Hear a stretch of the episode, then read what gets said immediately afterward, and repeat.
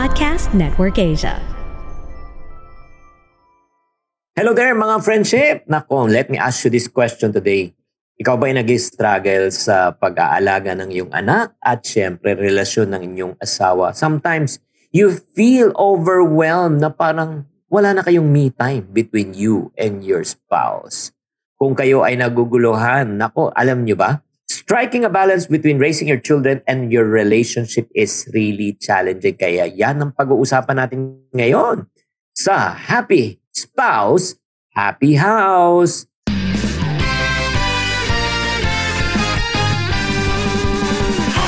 Welcome to Happy Spouse, Happy House Podcast. Ako po si Chinky Tan.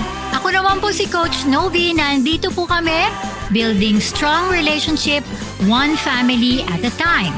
Dahil kami ay naniniwala, bawat pamilya may pag-asa.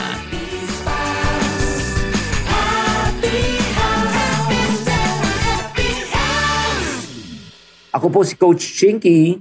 Ako naman po si Coach Novi. Magandang araw po sa kanilang lahat at maraming salamat pinili niyo po kami ngayong araw na ito. At the question is with our topic today, sino nga ba talaga ang dapat unahin? Ang marriage or ang mga bata? Hmm, naksaman, di ba? Alam mo, ang buhay mag-asawa ay mas magiging fulfilling, harmonious, happy, di ba? Kung may tinatawag tayong healthy balance between, yun nga, pagpapaalaga ng mga anak at the same time, pag-aalaga sa iyong asawa. Yes, totoo yun. And sometimes, siyempre tayo sa kultura natin bilang Pilipino, parang ano, di ba, parang mas nagkakaroon ng ganong leaning na parang mas inuuna mo yung mga anak mo kaysa asawa mo. Bakit ba gano'n mahal? And because of the matriarchal uh, society, di ba, na parati nakikita yung nanay, di ba, binibigyan ng prioridad, no? Yung ano, kasi yun nga, nagbabago eh. Kaya pag-usapan na natin ang anim na posibleng dahilan kung bakit kailangan mauna. Oo. Ang iyong misis, mister, kesa sa inyong anak. Pero ito lang sabihin ko, disclaimer lang ha. Pag-usapan muna natin to, wag muna tayo mag-jump into conclusion, pero let us talk about this. Kayo magde-decide after the session or after this podcast kung Mr. ba, Mrs. or anak ang dapat mauna. Siguro, let's go to reason number one. Bakit sa palagay ng iba, okay, hindi lang kami ha, yung iba, na ang buhay mag-asawa o mag-asawa ang dapat mauna? Number one reason, kasi ang pinakasalan mo, yung asawa mo, hindi yung mga anak ninyo. Ay, totoo ka diyan. Di ba? Kasi the marriage vow is between the couple. Yeah. Di ba? It's between husband and wife. And then because of the love, because of the, ano, di ba, relationship, eh kaya nga, binayayaan kayo ni Lord. Pero yun nga, ang nangyayari niyan, pagka lumabas na yung anak, nagbabago na yung priorities. Hindi, ano, ano yung mga joke, mahal yung, which is the first, the chicken or the egg? Kasi parang, hindi, hindi ano eh, hindi naman lalabas yung anak mo kung wala kayo bilang mag-asawa, di ba? Di ba? You, you Mm. create that love. That's why you have this beautiful kids. So, dapat talaga kayo po ang unang-una. And that is the biggest reason why your spouse should come first. Exactly. Kasi pag inuna mo na yung ano, ah, yung spouse mo, eh syempre naman, alam mo ito lang reality, no? The reality is this. Magpapakatotoo na ako sa inyo. Darating ang panahon, lalaki ang mga anak nyo, magpapamilya yan. Yeah. Diba? Ang matitira na lang, kayo pa rin dalawa. At ang pinaka nakakalungkot siguro mangyari, pagdating ng panahon, kung kayong dalawa na, hindi na kayo magkakilala dahil meron na kayong Alzheimer's. Allah. Pero Hindi, totoo hindi, hindi. yun. I totally agree with that, Mahal. Kasi, yun po talaga yung dapat eh. No? Yung, yun ang pinaka-biggest foundation and investment for your kids. Kung mahal mo yung anak Mm. mo, di ba? Siyempre, dapat unang-unang makita na mahal mo yung asawa mo. And that is really an investment to your kids. Actually, that's point number two already. Alam mo, sa totoo Oh. lang, tamang-tama ka. Because the best thing that you can do for your kids is to show, di ba, love to your spouse, to your husband and wife. Yeah. Kasi, alam mo, ang, ang nagiging ano to eh, di ba? Yung source of security, Kaya nga ito lang nga, bubusin na lang ako ng konti. Kaya nga, yung mga broken family, nagkakaroon ng matinding insecurity sa mga anak. And then minsan nga, di ba, pagka broken family, minsan ang feeling ng mga anak, silang may kasalanan kung bakit naghiwalay ang kanilang nanay at yung tatay nila. Di ba? Yeah. Pero the more that you see, di ba, yung family nyo, nagmamahalan si papa at mama, di ba, na more secure yung, yung mga anak na, uy, we are in a family na talagang they love one another, they support one another. Yun ang importante. Nagkakaroon ng sense of security. Yes. That is something, a great legacy that you'll be able to give to your kids. Mm-mm. Something that na-express talaga yung love, na-show yung love to each other. Kasi tayo po ang unang-unang relationship na makikita ng ating mga anak eh. So, yan po yung i-emulate, yan po ang makikita, at yan po ang dadalhin nila hanggang sa pagtanda nila. Yeah, at the same time, no, if the husband shows uh, love to the wife, yan ang makikita ng mga anak nila at sasabihin nila, paglaki ko, pag ako nagkapamilya, dapat ganun din. Di ba? Yes. And the third reason kung bakit priority ang spouse kaysa sa mga anak. Because that's the foundation of the family, ang marriage. Di ba? Siyempre, kung parang sinasabi nga namin, gusto mo bang sirain ang pamilya? Napakadali lang. Sirain mo yung lalaki sa pamilya pag yung lalaki natukso at hindi na Mhm. minahal ang kanyang asawa at naghanap ng iba. Yun na. Yeah. Wasak at sira na yung pamilya. Yes. Kasi po, like for example, mabigay mo nga yung gusto ng mga anak mo, mga stuff, toys, or whatever. Pero kung kayong mag-asawa hindi kayo nagkakaintindihan, hindi nakikita o nafe-feel yung love, baliwala lahat yun eh. Yung feeling mo na parang, oh, I want to give my kids what I didn't experience, no? So, hindi po kasi yun yung bottom line. Hindi ka nag-asawa, parang goal mo lang is magkaanak at at yun na yung priority mo. The foundation is really is kayong mag-asawa. At wala na pong iba. Let's go to number four reason, the fourth reason kung bakit priority dapat ang asawa. Because monkey see, monkey do. Ang ibig sabihin ng Yeah. monkey see, monkey do, ginagaya at kinokopya ng mga anak ninyo kung ano nakikita nila. Kung gusto mong makita talaga na minamahal din ng mga anak nyo ang kanilang magiging asawa in the near future at maging solid din ang kanilang pamilya, make sure ipakita mo rin. Kasi when we pour ourselves into each others, no, alam mo mangyayari niyan. Pag nag-uumpisa yan sa magulang, bababayan papunta sa anak. Di ba?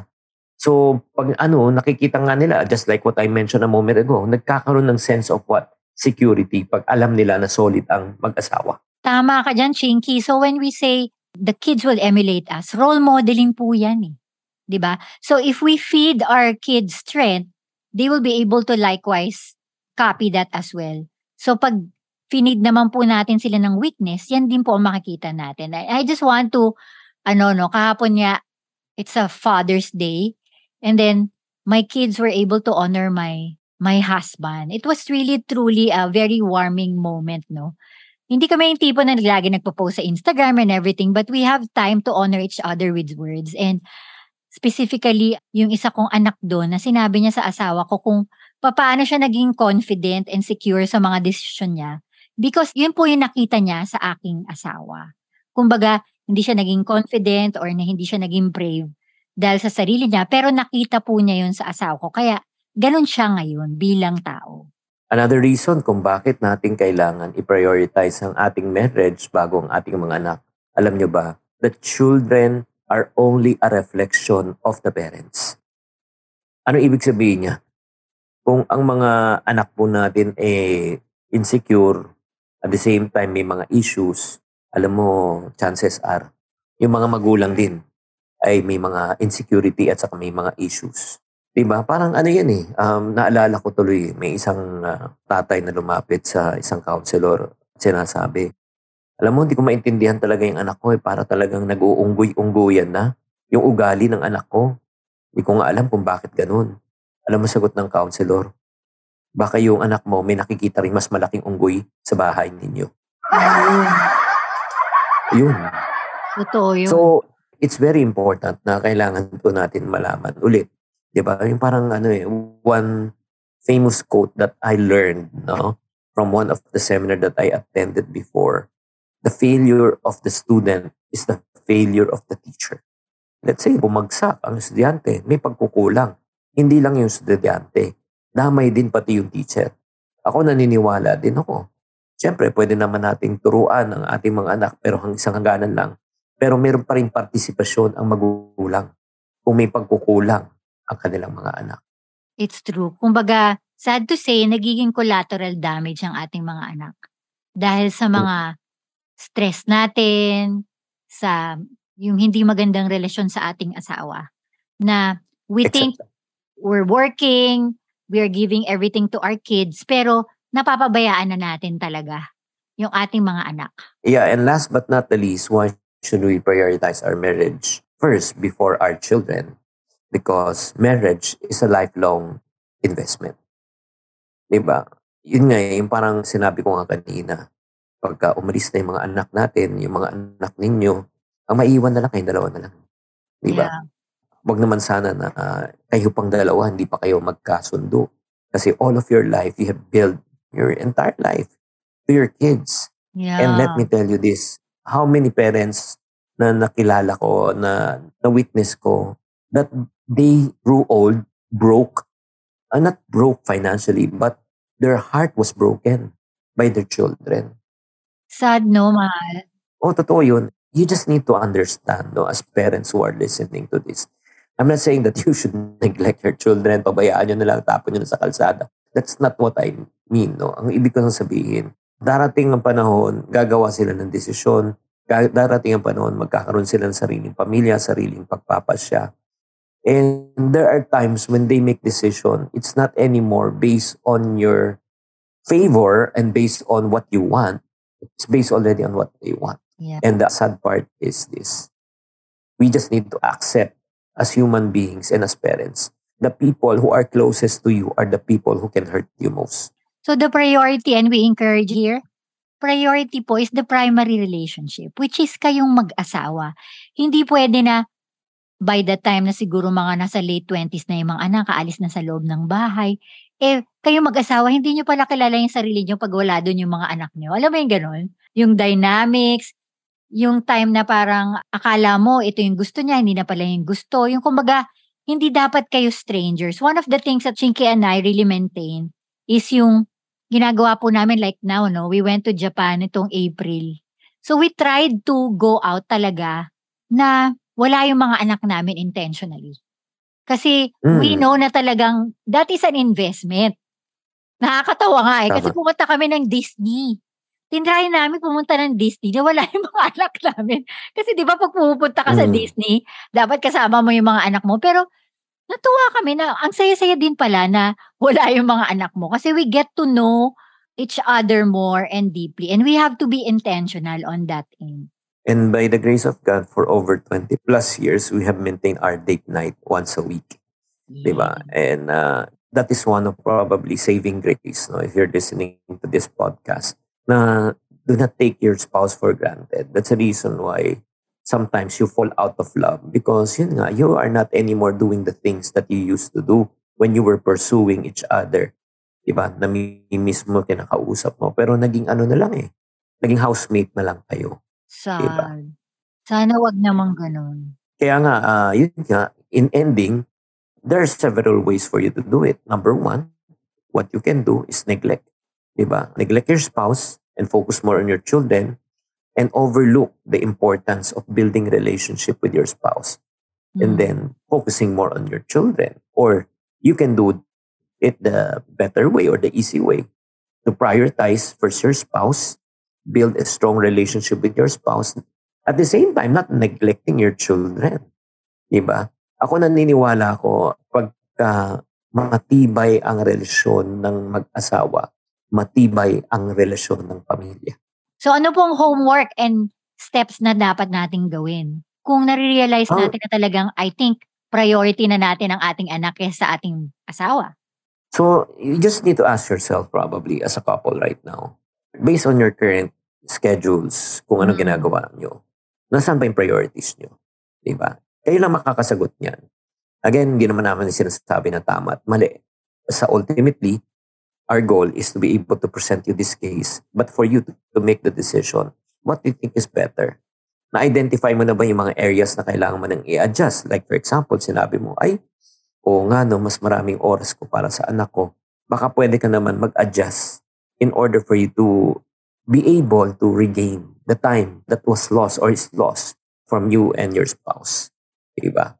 Mas maganda talaga na we find a balance talaga in building a strong relationship in your marriage and then after that, building also and nurturing and raising your children at the same time. Yes. So, ako I just want to, ano lang, ah, lalo na yung mga homeschoolers dyan. Ako nag-homeschool ako for almost 16 years. And there's a tendency talaga na, syempre, nag-work ka na tapos nag-homeschool ka pa, na talagang most of your percentage of your time will really go to your kids. And that's really hard, no?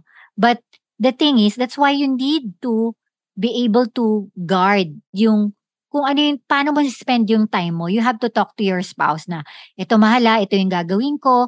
So, ano ba yung time na pwede kong ibigay or time na pwede mong ibigay na magkaroon ka ng time. And minsan, involve mo rin yung asawa sa ginagawa mo personally no? Kasi I do believe there's a lot of ways for you to be able to spend more time with your spouse, no? And together, I do believe na maayos nyo rin yun. Kasi the goal here is you have to ask yourself, what is really your priority? At ano ba talagang long term? Siguro dito sa podcast na to, nalay natin yung kung ano yung dapat na pundasyon ng dapat nating i-priority. And I hope nakatulong po itong podcast namin. Maraming maraming salamat po sa pakikinig sa aming episode for today. Kung ito po ay nakatulong, please give us a feedback and subscribe to our Spotify or Apple Podcast or whatever platform na podcast na meron po kayo. Tag us at hashtag Happy Spouse Happy House and also subscribe to our Instagram, Facebook, YouTube, and TikTok account. And if you have any questions about marriage, you can DM us and you'll be able to talk to our good counselors, si Ate Mary at si Kuya Chico.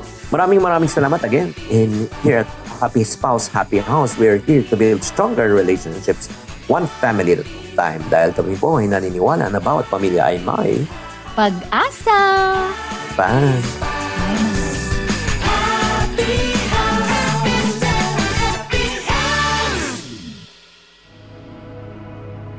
The views and opinions expressed by the podcast creators, hosts, and guests do not necessarily reflect the official policy and position of Podcast Network Asia, the hosts of the program, or other programs of the network.